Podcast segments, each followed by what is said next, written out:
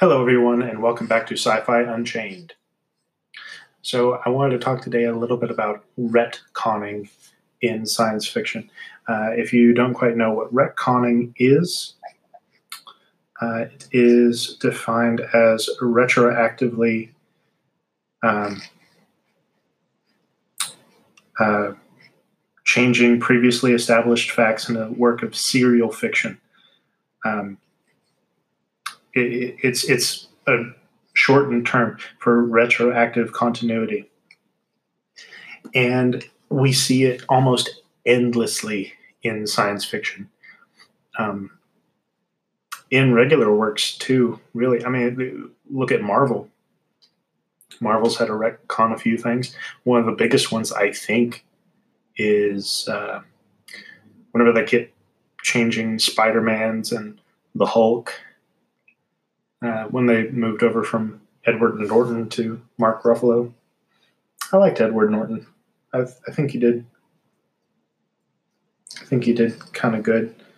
Um, he, he, was definitely entertaining to me, but I, I, I never really saw him as a Bruce Banner. I think Mark Ruffalo fit that much much more, uh, especially in lines of the comics.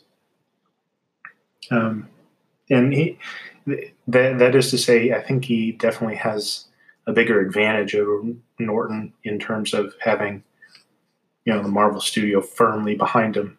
Whereas when they were making the Norton film, uh, it was kind of on shaky ground. It wasn't received very well. It didn't get a lot of popular uh, popular reviews, a lot of fan turnout for it.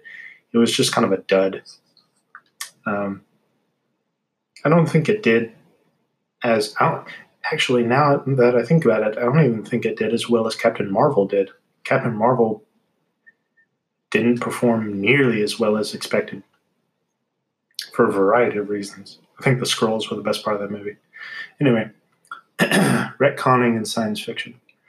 Um, I I slice retconning in science fiction up into three categories: either dangerous, messy or progressive.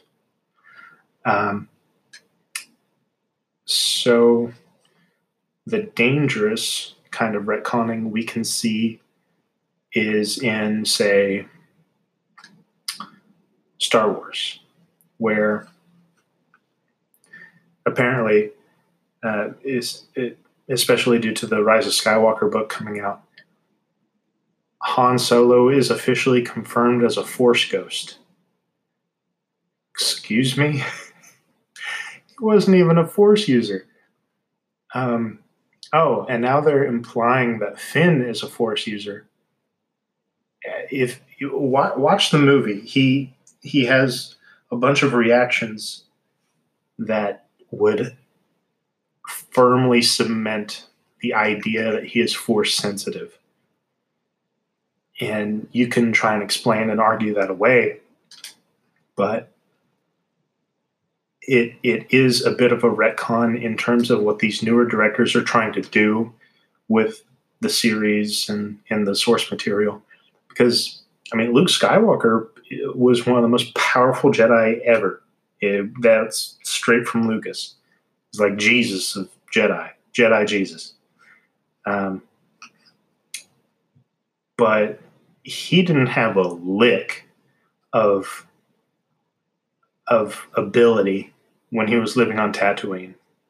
I mean, he was a skilled pilot. That was it. Same thing with Anakin. Uh, he was a he was a good pod racer. That was it. Now they had aptitude, sure. They had the the traits of a say a Padawan pre-training, sure. But the way, and I do kind of classify this as a retcon because, especially with the Rian Johnson film, kind of preaching that anybody can be a Jedi. Well, no, that wasn't the case at all. Otherwise, you'd have everybody using force abilities against each other. You, the Clone Wars would have been over in an instant because they'd been able to just mass produce force users and wipe everybody out. It's not how this works. Um, so that that's a bit dangerous. Um, in in terms of what they're trying to do to that. But there there have been there have been retcons in Star Wars for forever. Like when they changed Imperial City to be Coruscant. Um, if if you pay attention in the Phantom Menace, Bail Organa's name is Bail Antilles. So they're trying to they're trying to connect that to Captain Antilles of the Tantive Four in uh, Star Wars: New Hope. Um, but he ends up being Bail Organa, the adoptive father of Leia. Um, there's thousands. I mean, go, go, on the Star Wars Wikipedia page. There's there's dozens and dozens of retcon. It's mind blowing. However, I I hesitate to call it dangerous. I, I think something more dangerous would be, say, Doctor Who, the, this latest season especially. Um, they, will spoiler alert here, um, going off of the latest couple of episodes. Apparently, the Doctor is no longer a Time Lord. She is some kind of immortal something or other. They don't really even tell what she is. They just call her the Timeless Child. And kind of imply that she's from another universe, another dimension, something. But they did something to her memories. They they like wiped her memories. And and they do how how they explain this is actually really, really artistic and really well done. I very much enjoyed it. They have this side story a little bit with this boy who grows up in like 18th or 19th century England in this little podunk town, and he wants to be a police officer. Uh, and then he he grows up and becomes old, but the police commissioner or the chief or whoever he is, and his adoptive father are still the same age. And they put him in this chair and they like wipe his memory or something. And it it seems completely out of left field and has absolutely nothing to do with the rest of the continuity of the story of the series until you get to the this last episode where the master is explaining to him or to to her uh, in this iteration rather that um, that is supposed to have been her. It, she was supposed to have her mind manipulated or messed with somehow. So everything we've known about the doctor up until now, it's kind of out the window. um, not in terms of character, but origin and and and backstory and in, in the the basics of who she is physically as as a as a being. She's not a Time Lord anymore. I'm not quite sure what she is. Um, she used to be. And I, I think this is where it does get dangerous because you, you're talking about a show that's been going on for generations. We've, we've had generations of fans identify with this character, be inspired and love this character. Um, love the spin-offs, the Torchwood, Sarah Jane Adventures. Um, and when you start to to muck with this stuff, it it gets dangerous because you're messing with what has inspired and influenced people. You're you're starting to it's almost like saying what you loved and what you thought was good it's not good enough and we're changing it completely. And that's I think that's why people's knee jerk reaction to retconning is distasteful, is is they don't like it, they're they're not willing to give it a chance, which in in some iterations, the retconning could be perfectly fine. Look at Spider-Man. Um, they retcon the hell out of Spider-Man until they ended up with Tom Holland. Tom Holland, I think, is a universally loved Spider-Man, whereas you had Tobey Tobey Maguire, who he was he was okay, but it was the rest of the movies themselves that were fun. I don't really like Tobey Maguire that much to eh, like at all as Spider-Man to be honest, but it was the rest of the movie that was fun.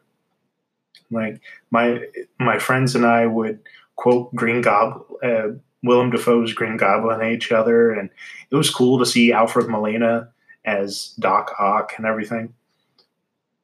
Um, so we we still have that content there to go back and enjoy. Of course, it's just not progressed.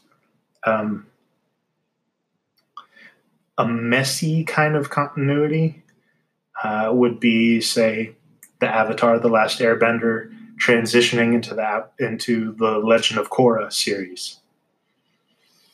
I really didn't like this one, and it was very, very messy, and it raises a whole bunch of confusion and questions because in in the last Airbender series, we're we're given these mythological histories of where people first learned bending, like the Earthbenders learned from the Badger Moles, the Sun Warriors, and the, later the Firebenders learned from the dragons.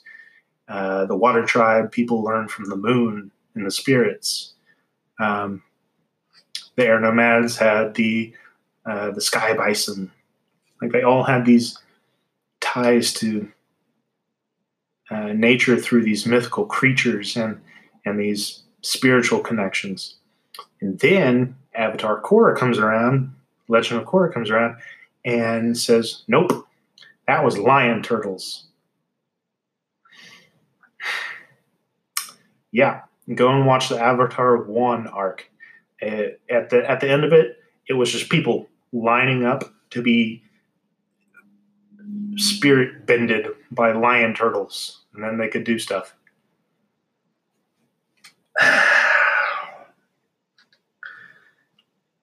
I I tried for a while to make the two fit, to to make the two continuities fit, but they just don't. Um, like what what happened to the sun? Did the Sun Warrior? Okay, so the Sun Warriors in the Last Airbender continuity were around for, I believe, in the episode the Chief said a couple of thousand years. Okay. So, who taught them firebending? The lion turtle or the dragons? Uh, who? Eh, it's very hard to swallow this pill. Um, let's see what what else.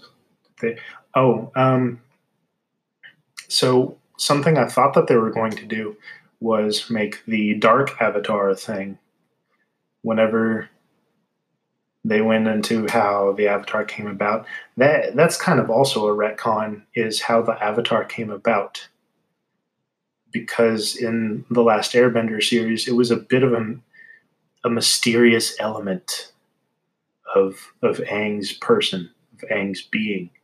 They they went into how the Avatar state worked, what would happen if he died in the Avatar state, um, how he could call upon his past lives. They went into a lot of deep spiritual stuff con- concerning the Avatar and the Avatar state. I'm, I don't I don't think they addressed how the Avatar first came about. I think Roku might have said something about it. So I, I don't quite know if I would classify this as a retcon or not. Whenever um, Raava joins with Wan and seals herself inside him. Um, I think it's a play to try and make the rest of the additions mesh and stick, right? Um, so that that, that's why I say I hesitate because it is messy. It's very messy. Um, the progr- as progressive a retcon as I think we've gotten. I hate to say it, but it is Star Wars. Um, because we are getting we are getting a lot more um, books, and now we're getting the series, the the Mandalorian series, which is definitely pushing us in the in the right direction. Uh, the books, not so much. The comic books are definitely pushing us in the right direction. The movies, no, not really. It was very slow. Okay, well, that is a progressive attempt, I'll say. They tried to do the the Dark Empire comics where Palpatine comes back. But it it was just all over all over the place and messy. It was a progressive attempt, but it ended up being messy. Um, because in the Dark Empire comic, comics, Palpatine does come back as a clone, and he tries. He he actually does turn Luke over to the dark side to be his apprentice for a little while. Uh, and that was a super super cool series. I would highly recommend you guys go out and read it. Uh, tell me what you think, because that's easily top five in the in my favorite Star Wars expanded universe uh, story arcs. This is Dark Empire series, which it makes you question why didn't they just do that in the first instead of this Exegol planet? Why not just make it this? What? And did we really need more planet destroying laser guns? But this oh, but this time they're attached to Star Destroyer okay, first of all, you're going to get somebody like Neil deGrasse Tyson to come in and say, look, if you try to do that, it would wreck the whole ship because the power requirements of that are ungodly enormous. Um, yeah, I he actually did. I think he deleted all of the tweets and everything about the Force Awakens now because he was getting way too much blowback. But he came out against that movie. He was like, "Look, absorbing the power of a sun inside of a uh, inside of a container that container then becomes the sun because it's just shifting all of the particles and energies and gases and explosions that makes up a sun into inside of something that's supposed to contain it no it's going to explode and become another version of the sun it just tried to absorb. You can't do that. Also if you try and do that you're going to throw that entire solar system out of whack because uh, you're going to you're going to mess up the solar system's gravity the the orbits are going to go everywhere things are going to collide eh, planets are going to start running into each other because they have nothing to, to counteract their gravitational rotation it, it's it's progressive but messy it's trying to do something bigger and better, but it, it's just messy. Whereas The Legend of Korra, it was trying to give us the same feel and the same hero's journey kind of that we had with Aang and that we grew up loving. But it it didn't really want to be its own thing. I don't think because how, how do they both end? Kuvira shows up with a giant, ironically enough, uh, Star Destroyer esque Gundam battle suit that has a giant super laser on it that can destroy a building. well, what did Ozai do? He he came in w- with a giant ship and started burning everything it's it, it's structured the same way. So we didn't get as much progression in that, and that's why I classify it as messy and sloppy. So Doctor Who Dangerous, um, Avatar, Legend of Korra, messy, Star Wars progressive. And I rag a lot on Star Wars, but and of course it's going to be because it's such an enormous universe of information of storytelling right so you're going to have some mess ups. You're going to have some misdirection.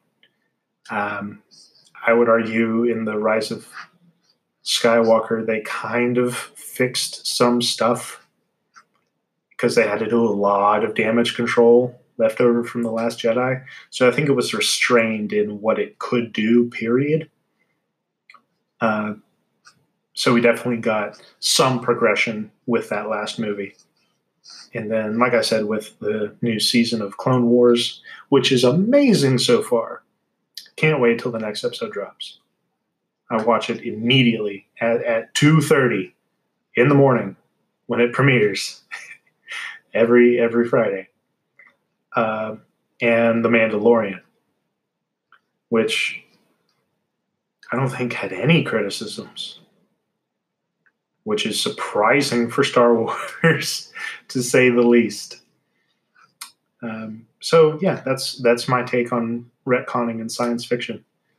Um, there's a lot more that you could get into, I'm sure.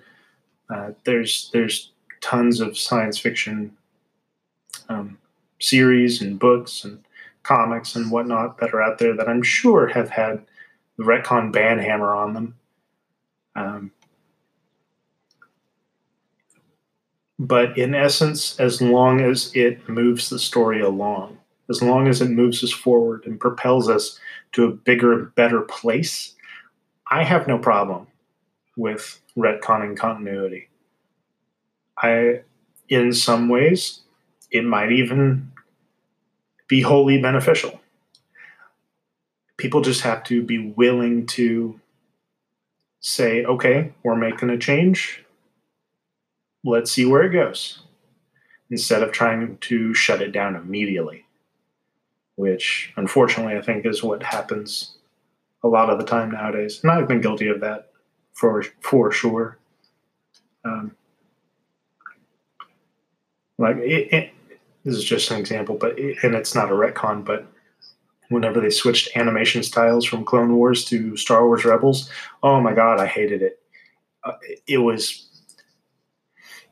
it went from dark and uh, edgy and and you, you, could feel the 3D modeling to everything just being smooth and the lightsabers were really skinny and it, it, it looked childish and oh it was I mean, the animation is fine but when this is exactly what I'm talking about. When you're used to a certain style and a certain texture that transition is hard. It, and sometimes people might not be able to do it. Um, I, I, hated what they did with Star Wars Rebels. Uh, they retconned Admiral Thrawn into being just a throwaway villain. If they mention Admiral, well, he's not an admiral in Rebels. It, uh, Captain Captain Pellaeon. They all they do is mention his name and he gets like a line about space whales attacking. And if you know anything about the the books, these are two characters that help shape the entire expanded universe to be what it what it ended up being. So it wasn't technically a retcon, but it was taking what was pre-established as beloved characters and turning them into fodder, just garbage for the the protagonists of the season of the series to overcome, and then nothing. That and people trying to explain that away, say, "Oh, Thrawn's not dead. He was just carried away into hyper, hyperspace by whales." Well, okay. You you want to play you want to play space science here? Oh, those space whales broke open all the windows on the Star Destroyer. So as soon as they materialize back into space, he gets vacuumed out into space and dies. tell me he's not dead. T- tell me he's not dead. I I call such horseshit on that. So yeah, Star Wars is the progressive one. uh, uh, so yeah, that is my take on retconning in science fiction. So stick around, guys. I will have plenty more coming up. Uh, I want to get into uh, Frederick Nietzsche. Nietzsche. I, am still not going to say his name right. I, I, I would like to be able to, but at the same time, I'm, I'm sticking with my guns. I'll just call him Ubermensch because I've been reading up on him for uh, for a little bit here. So I want to talk about him and how how he would, uh, or rather, who he would say is the Ubermensch out of the various science fiction uh, universes that we enjoy. Well, that's all for now, guys. Uh, and I hope everybody has a great rest of their night. But for now, live long and prosper, my friends, and may the force be with us all.